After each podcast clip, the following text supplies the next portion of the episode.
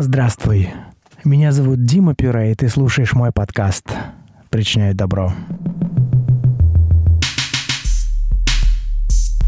Внимание! Слушай мой подкаст в любом возрасте. Хоть 18+, хоть 18-. Думаю, что это не так важно.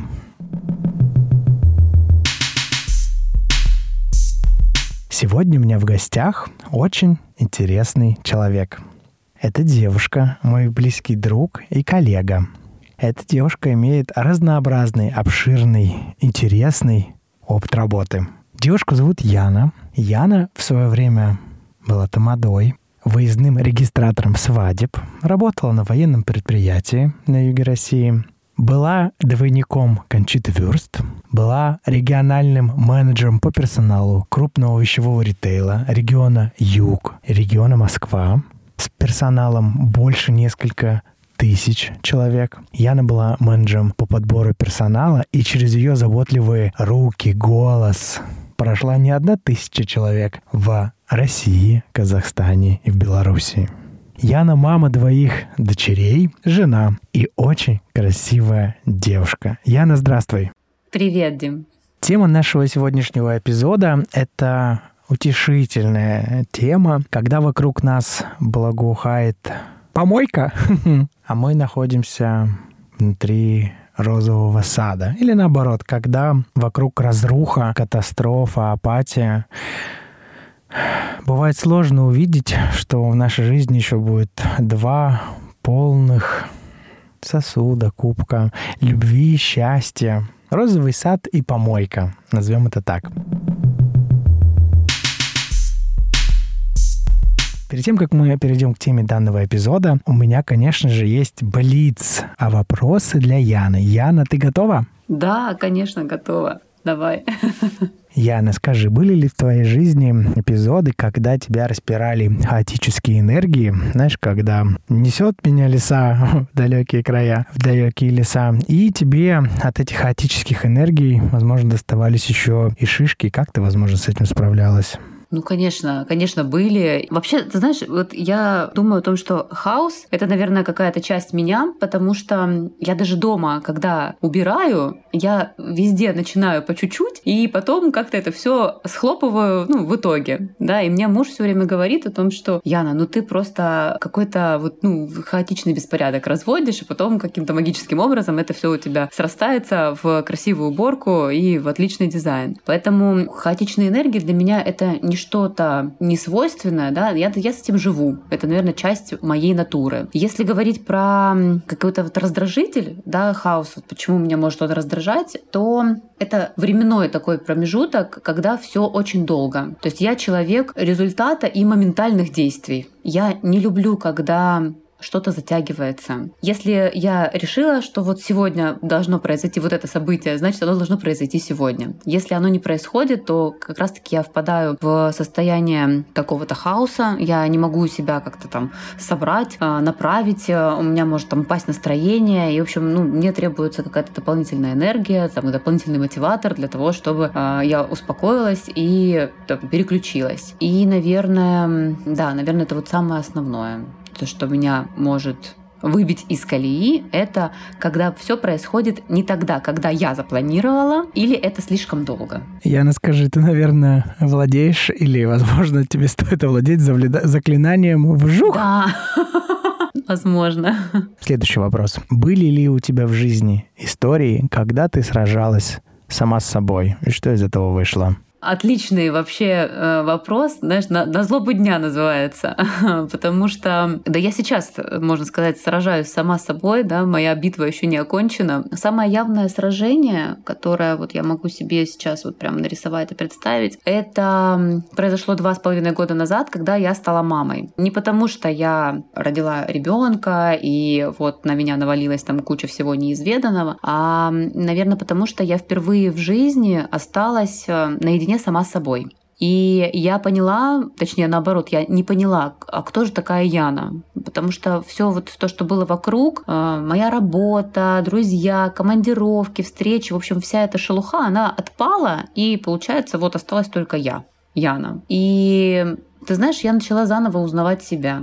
я начала по-настоящему задумываться о том, а что я хочу, а что я вообще из себя представляю, а какие у меня интересы, а какие у меня хобби. В общем, это такая, на самом деле... То есть происходит такая экзистенциальная Э, история, возможно. Да, да, да. И такая большая оказалась эта работа, что, ты знаешь, я сама даже в какой-то степени не смогла с ней справиться. Мне потребовалось э, и время, и видение других людей. Я имею в виду ну, про психологов э, говорю, потому что ну, для меня действительно был какой-то это м, ступор. И вот э, до сих пор я познаю себя. Это какой-то вот такой новый мир. Кто такая Яна? Я никогда не думала, что я захочу покрасить там, не знаю, в белый цвет, да, или я там э, захочу попробовать себя в IT-сфере. Я сейчас, допустим, поступила в институт на образование именно IT-специалистом. Ну, в общем, да, разработчик игр. Вот. Поэтому, да, моя битва еще не окончена, я думаю, что она в самом начале только. Но это увлекательно, но бесспорно очень трудозатратно. Я понял тебя, Яна, спасибо. Где у твоей души храм? Подели, пожалуйста, сокровенным, если хочешь. О, конечно, поделюсь. Ты знаешь, у меня, наверное, два храма. Первый храм это, конечно, моя семья, мой муж, мои дочки. А второй это, как ни странно, но это аэропорты. Аэропорты? М-м. Да, да. Я просто безмерно обожаю вот эту обстановку, когда люди говорят там на разных языках, когда какая-то суета, не знаю, тут же э, запах кофе из шоколадницы. Ну, э, наверное, это все связано с моей работой, да, ты знаешь, э, ну, мы с тобой были коллегами, да, мы очень много летали, просто бесконечное количество рейсов там совершали и в неделю, а уж я молчу там про месяц и год, и у меня есть свои ритуалы. То есть я аэропорт знала, любой аэропорт, э, как э, свои пять пальцев. Для для меня поехать в командировку или там побыть в аэропорту никогда не составляло никакой а, сложности. Поэтому я безмерно сейчас скучаю по всем э, полетам. Э, я очень люблю самолеты, потому что, ну, во-первых, уж если так это про романтику, то они либо у меня уносили всегда в какие-то путешествия, там, в разные города, в разные страны, либо возвращали домой, как раз-таки в мой второй, точнее, первый храм. Поэтому вот у меня два храма души. Отлично, спасибо, Яна. Тебе спасибо.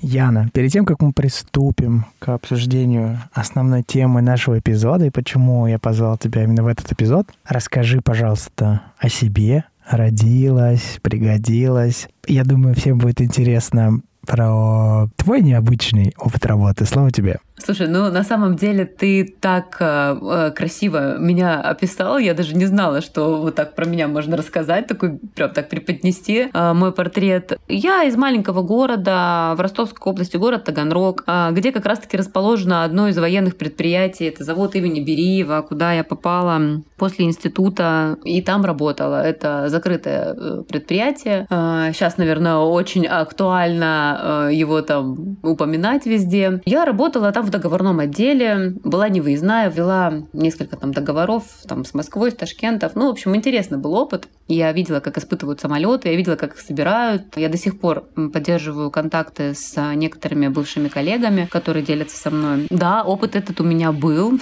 Я была даже какой-то период э, невыездная, но это такой достаточно короткий был период, там, несколько месяцев, связанный то ли там с учебой, то ли еще с чем-то, то ли там с какими-то трансформациями на заводе, но тем не менее да. Училась я в Таганрогском институте. У меня два образования. Первое я экономист, второе лингвист-переводчик. Ни одно из них практически мне не пригодилось в жизни, потому что всю свою жизнь я любила э, общаться с людьми, э, любила проводить какие-то тренинги, мероприятия. В том числе потом это вылилось в ведение не прям свадеб, да, я никогда не была вот прям там тамадой, тамадой, я была выездным регистратором, но я всегда это любила, всегда мне было легко работать с людьми, потому что, ну, люди меня вдохновляют. Мне кажется, ну, ничто так не вдохновляет одного человека, как другой человек. Поэтому, что еще интересного? Я, да, я замужем уже больше 10 лет. Мы переезжали много раз. Вот последний раз, это был шестой раз, из съемной квартиры, наконец-таки мы переехали в свою квартиру в Москве. Ура! Точнее, в Подмосковье. Поздравляем вас, Яна, поздравляем. Мне кажется, это действительно событие, да, достижение. Да. Да, мы жили, пять лет мы жили в Краснодаре с мужем, а потом переехали в Москву. Ну, а дальше посмотрим. На Москве мы не останавливаемся и строим планы э, куда-то дальше. Пока еще не можем сказать, еще не определились, но какие-то наметки у нас есть. Поделись, пожалуйста, Яна, какое количество людей, как ты думаешь, прошло через тебя, когда ты работала региональным менеджером по набору персонала в крупном вещевом ритейле? И часто ли тебе попадались люди на улице или в магазине, возможно, которые с тобой здороваются, и ты не понимаешь, кто они? Да, ты знаешь, вот были такие моменты, когда действительно, и мне даже более того рассказывали, как я там вела ассессмент, да, или там интервью, как э, я там подписывала документы, а я вот э, смотрела на этих людей, улыбалась и э, про себя проговорила, господи, как же вас зовут, кто вы? А, это, конечно, может быть, не красит меня, но действительно людей было очень много, и через мои руки, так сказать, прошло немало людей Много в других городов городах, и стран. да, в других городах, странах, там и Казахстан, и Беларусь, и э, это, конечно, колоссальный опыт. Поэтому я нет, я я не считала. Я единственное, что ну последняя региональная команда, которая у меня была, да, вот мои магазины, там было больше тысячи человек сотрудников. Ну вот я ну, практически с каждым из них общалась. Ну это наша стезя, да, как HR, как менеджеров по персоналу. Поэтому не считала. Мне интересно, расскажи, пожалуйста, как ты после ну, такой напряженной работы находила силы на семью, на мужа? Потому что общение с таким количеством людей, конечно, затратно. Тут хочу пояснить, да, что в той компании, в которой мы работали вместе с Яной, командировки у регионального менеджера по персоналу могут достигать до 96 раз э, в году можно полетать на самолете, 150 раз при этом съездить на поезде. То есть понедельник ты уходишь утром на работу и возвращаешься уже либо в субботу утром, либо в пятницу поздно вечером. Расскажи, как у тебя, Ян, получилось сохранить при этом семью, что семья не только сохранилась, но и расцвела в двух прекрасных дочерей и мужа, и кота по имени Огурчик. Да, ты знаешь, вот ты пока, ты пока рассказывал, я даже вспомнила момент, если ты помнишь, мы летели с тобой из Сочи как раз-таки, а муж меня ждал с чемоданом, потому что мы улетали то ли в Турцию, то ли в Таиланд, ну, в общем, не помню. Он меня ждал в аэропорту, потому что у нас стыковка, не получалось мне приехать домой. Мы прилетали и сразу же улетали. Вот этот момент я сейчас прям вспомнила. В чем секрет, Ян? Как ты сохранила семью? Ну, наверное, это, конечно, безмерная, скажем так, э, э, самоотдача моего мужа в первую очередь, потому что не каждый мужчина может выдержать, когда э, дома постоянно нет женщины. И я за это ему безмерно благодарна. Ну а со своей стороны, наверное, это хорошее настроение. Я всегда возвращалась, ну, стара... конечно, я уставала, но всегда старалась там приехать и уделить время. Мы ну, я не знаю, находили общий язык как-то между вот этими вот э, постоянными перелетами. А, не знаю, как-то вот у нас а, все очень гармонично складывалось. То есть я не могу сказать, что я прилагала какие-то колоссальные усилия для того, чтобы там сохранить семью или для того, чтобы быть все время там в настроении. Как-то это все было органично. Следуя за твоей мыслью, я хочу сказать, Яна, что тогда, получается, у тебя есть еще одна сверхспособность, дар строить или поддерживать отношения, ведь это далеко не каждому легко дается. Возможно, слушатель сейчас ты тоже сидишь и слушаешь это и киваешь Яне. Построить и поддерживать взаимоотношения с таким количеством людей на работе и дома с мужем семьей, с разными людьми. Это дар. Да, да, да, ты знаешь, прям в точку, мне кажется. Потому что, ну, действительно, у меня нет какого-то суперсекрета, которым я могла бы поделиться и сказать, вот делайте так, и тогда у вас будет классная работа, много там путешествий, и еще при этом вы сохраните семью или там построите классные отношения. Это все э, внутри. Я вам хочу сказать, что Яна девушка очень творческая. Однажды я видел, как Яна может перевоплотиться в двойника Кончиты Вурст э, на да, было такое. дружеских э, встречах по Евровидению, скажем так. И у Яны очень необычный, яркий стиль в одежде и в макияже, и в аксессуарах. Поделись, пожалуйста, Яна, расскажи о себе, об этой твоей черте. У тебя очень яркий вкус к мейкапу, к аксессуарам, к одежде, и тебе это очень идет. Да, ты знаешь, э, у меня мама одна до сих пор говорит, я не понимаю, откуда это в тебе. Я действительно очень люблю там яркую бижутерию, большие массивные там украшения, яркий мейкап. Иногда просто я себе не, ну, не позволяю выглядеть так, как мне хотелось бы, и я всегда думала, когда шла в Таганроге, думала так, перееду в город побольше, буду носить оранжевые туфли с зеленым плащом, там, ну и, в общем, разные образы. Потом я думала так, а, переехали в Краснодар, в Краснодаре как-то мало тесно, перееду в Москву, буду, значит, там вообще еще более экспрессии добавлю к своему образу. Сейчас у меня следующий этап, надо в Москве не хватает, перееду в Нью-Йорк, уж там-то я точно, как из секса в большом городе, буду носить пижаму и туфли Манола Бланик, при этом какую-нибудь шубу сверху и берет. В общем, немножко для фантазии у меня много, выплескивается она не полностью в мои луки, но мне действительно очень нравится вот такое вот что-то яркое. Ты знаешь, даже вот я вспоминаю, когда мы ездили по обмену еще в институте в Чехию, и там я училась, и меня называли Russian Princess. Почему Russian Princess? Потому что все говорили, что ты одеваешься как, как цыганка, но при этом не похожа. Ну, есть такое, да. Когда представляешь такой образ на ком-то другом, это выглядело, возможно, на ком-то даже немножко кринжево. А тебе это Спасибо. очень идет. Все яркие, сочные образы. Для этого, наверное, нужно иметь э, силу духа, характер, носить такой яркий образ и чувствовать себя в нем комфортно. Ну, может быть, по мне так это все достаточно легко. Ну, спасибо, да. У тебя сейчас две дочери. Расскажи, сколько лет каждой? А, старшая 2 и 7 годиков, Агата ее зовут, и младшая ее зовут Кира, вот ей 28 числа, 28 октября будет годик. Так что они еще маленькие, малютки. А, расскажу, как появилась тема этого эпизода. Вообще, ни для кого не секрет, что все, что сейчас вокруг происходит, я бы назвал это помойка э, информационная, и Яна вот так же считает, мы даже не сговаривались.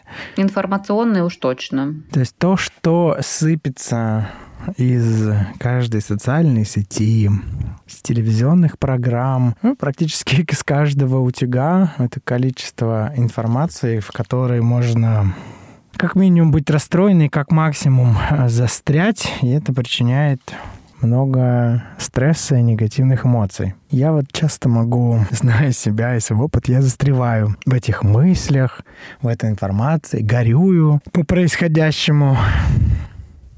Когда мы с тобой связались в WhatsApp и отправили друг друга в WhatsApp, вернее, аудиокниги, я люблю с друзьями отправлять и получать и отправлять длинные аудиосообщения, в которых мои друзья делятся, рассказывают, что происходит у них, а я э, делюсь, рассказываю, что происходит у меня, а я называю это аудиокниги. Мы с Яной, когда списывались в WhatsApp, отправляли друг другу аудиокниги, это как раз обсуждали. И Яна делилась в своей аудиокниге историей, как бы Яна, повтори, пожалуйста, как бы ты назвала свой телеграм-канал, если бы он у тебя был, то, как ты мне это назвала в аудиокниге? Не сымать.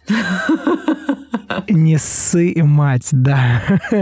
Именно так. Сегодня Яна мне отправляла фото мейкапа, которое ей сделала дочь перед записью данного эпизода подкаста. Ну так вот, Общаясь с Яной, я слушал, как Яна, какими глаголами, какими словами описывает свои домашние истории, истории своего розового сада, который растет внутри ее семьи, когда вокруг происходит разруха, помойка. Для меня это явилось э, таким примером, как менять или делать shift сознания, восприятия, например, Яниной семьи, что Яна тоже находится на планете Земля в этом мире в 2022 году, где вот это все происходит, где происходит информационная помойка, но при этом Яна с любовью может окунуться в свой внутренний розовый сад своей семьи как она может себя утешить, как она может черпать в этом много любви и много хорошего. Я тоже стал думать о том, что ведь и у меня есть свой розовый сад. Это мой муж, это наши здоровые мамы, это наши сестры, наши родственники. И у меня сложилось впечатление, что вообще тебе вот этот вот шифт сознания дается гораздо легче, и ты не прикладываешь большого усилия, чтобы, да, чтобы увидеть свой розовый сад. Потому что я... Мне для этого требуется переключатель какой-то. Вот пообщался, пообщаясь с тобой на эту тему, я вспомнил, что у меня есть свой розовый сад и вылез из этой информационной помойки. Ну, ты просто продолжаешь жить свою жизнь. Да, на самом деле, действительно, все, что сейчас происходит, эм, это не просто, да, это не просто даже поверить. Ну, живем в такое время, в таком мире, и ты знаешь, вот э, действительно для меня не составляет там сложности концентрироваться на семье, и мне многие там знакомые звонят, пишут, говорят, ну вот, а, а, а как, а какие у вас планы, а что у вас, ну то есть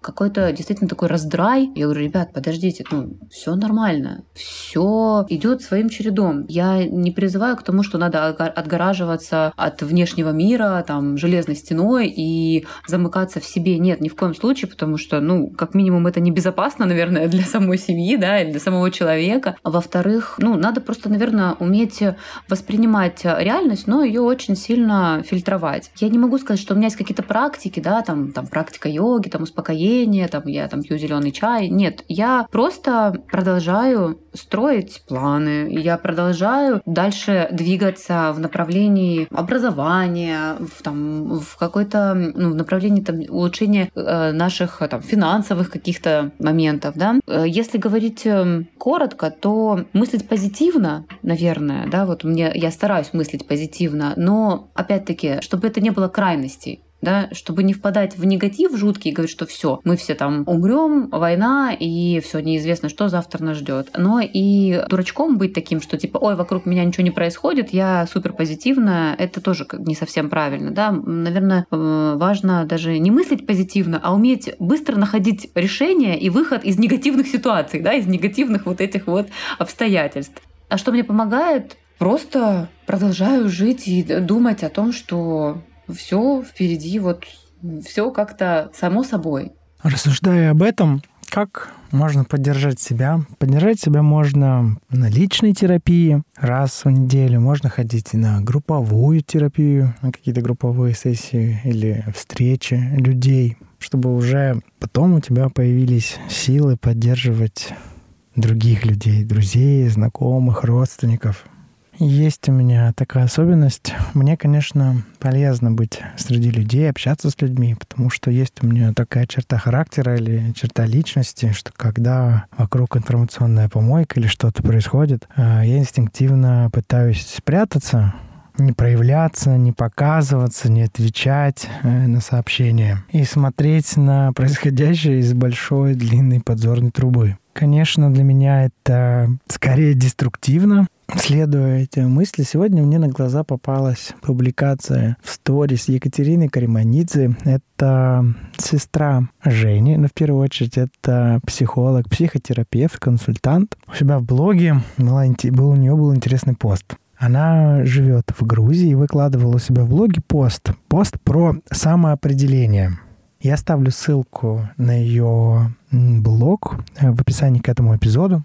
Это как раз про то, о чем говорила ты. А вот, например, а кто же такая Яна? Какие у интересы в жизни? Я думаю, что такие экзистенциальные вопросы должны нас посещать в течение жизни.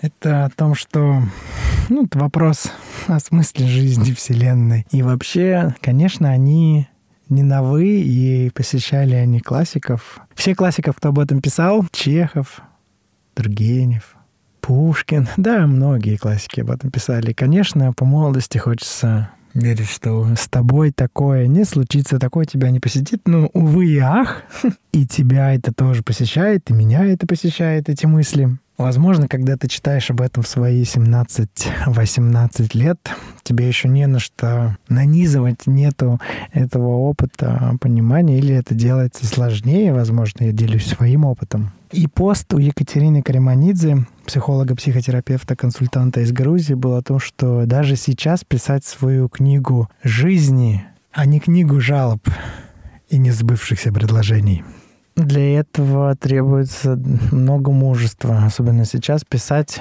возможно, медленно эту книгу. книгу жизни. И это про то, о чем я уже говорил, э, встать утром, проснуться и выбрать хорошее настроение или выбрать жить сегодняшний день. Выбрать какую-то рутину, которая... Ну, вот у меня, по крайней мере, так. Я проснулся, если я начал что-то делать, э, по одно действие с другим, меня потом это дальше там затянет. Я так понимаю, Яна, что у тебя с этим нет э, да, это никаких сложностей.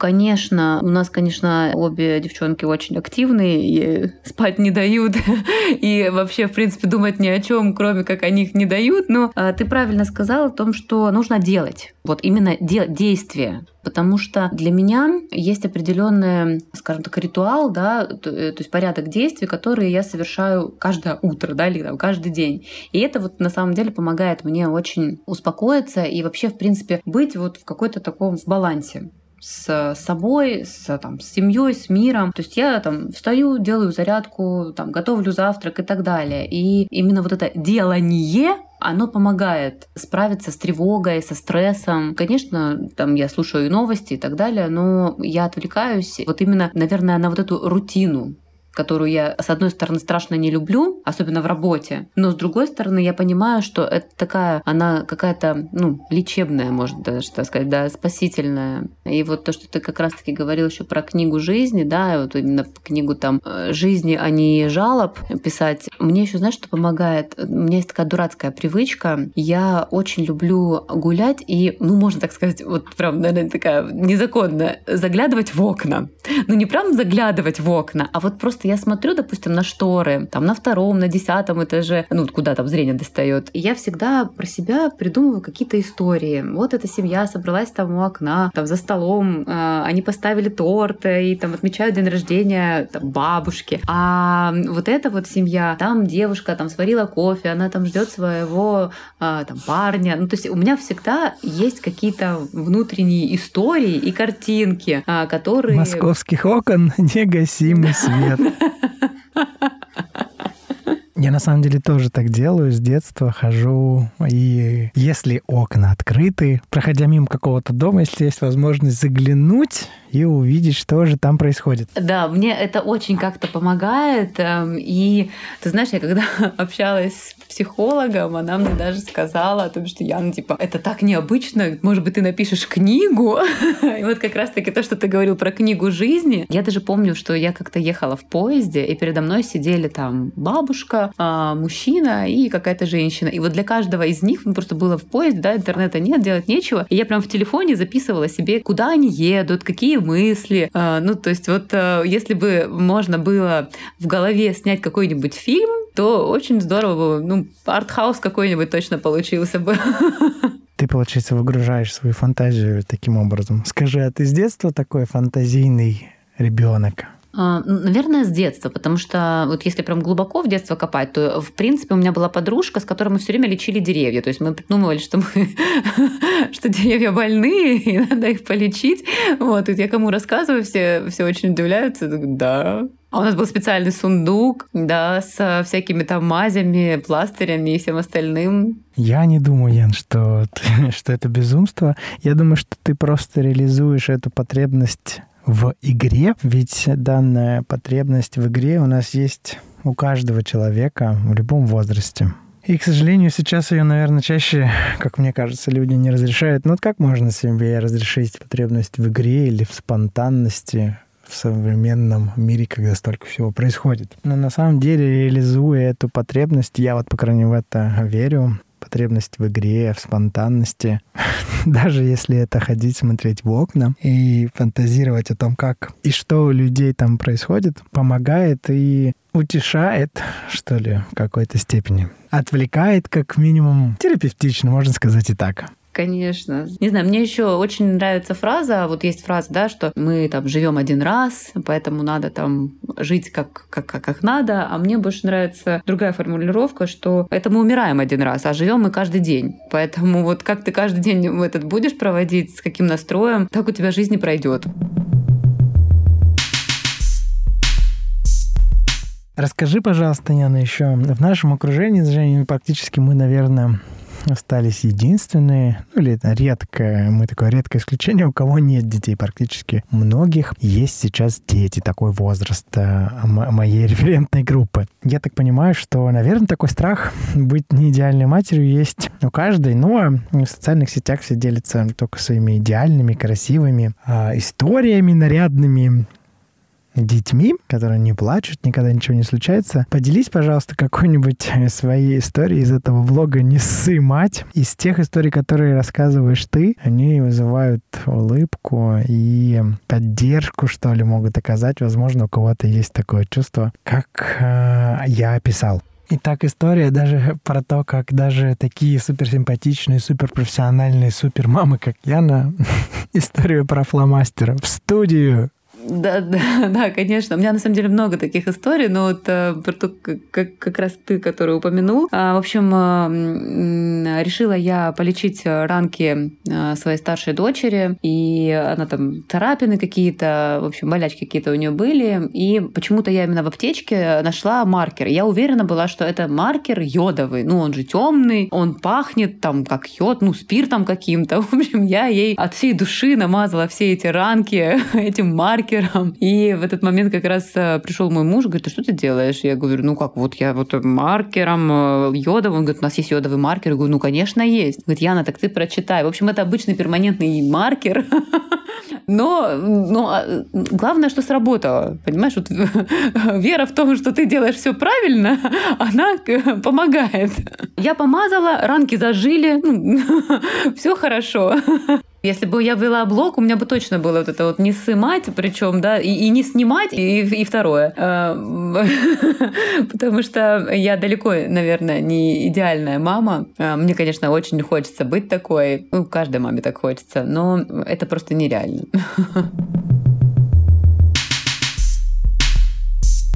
Спасибо, Яна. А, спасибо, что была гостем в подкасте «Причиняю добро». Хочешь что-нибудь напоследок сказать аудитории подкаста «Причиняю добро»?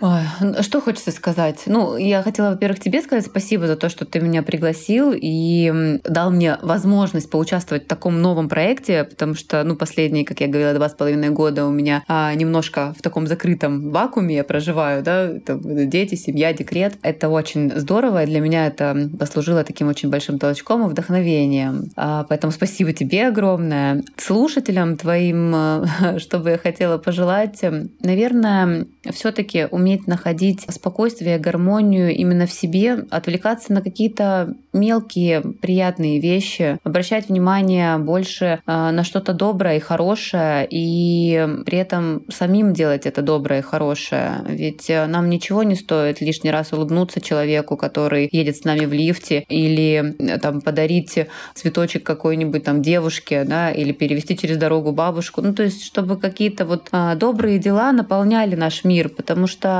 люди творят зло, но люди творят же и добро.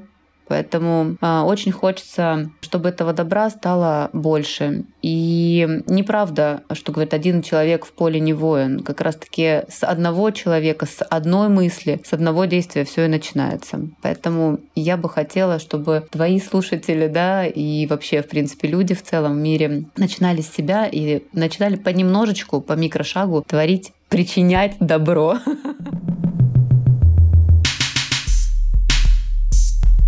Мой уважаемый слушатель, спасибо, что послушал эпизод подкаста «Причиняю добро». Теперь они выходят у меня не всегда регулярно, но тем не менее, если тебе нравятся эпизоды подкаста «Причиняю добро» второго сезона, я жду от тебя отметку в Apple Podcast. Возможно, ты захочешь написать мне комментарий, что понравилось тебе. Также я жду от тебя сердечко в Яндекс Музыке.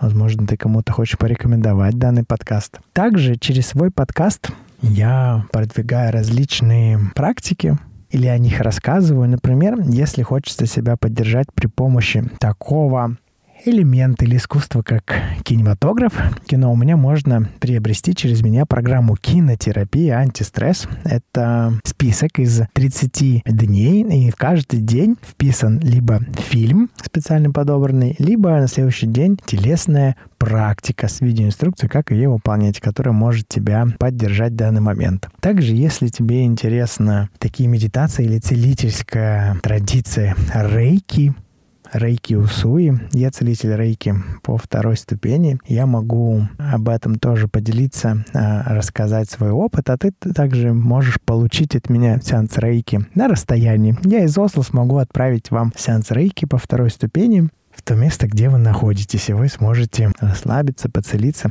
Но об этом тебе придется набраться смелости, написать мне либо в Телеграм, либо в блоге, чтобы со мной об этом поговорить. Если вы находитесь в городе Осло, и вас интересуют какие-либо телесно-ориентированные практики, а также психологическое консультирование с использованием карт Таро, вы можете обратиться ко мне, написав мне в Телеграме или в блоге.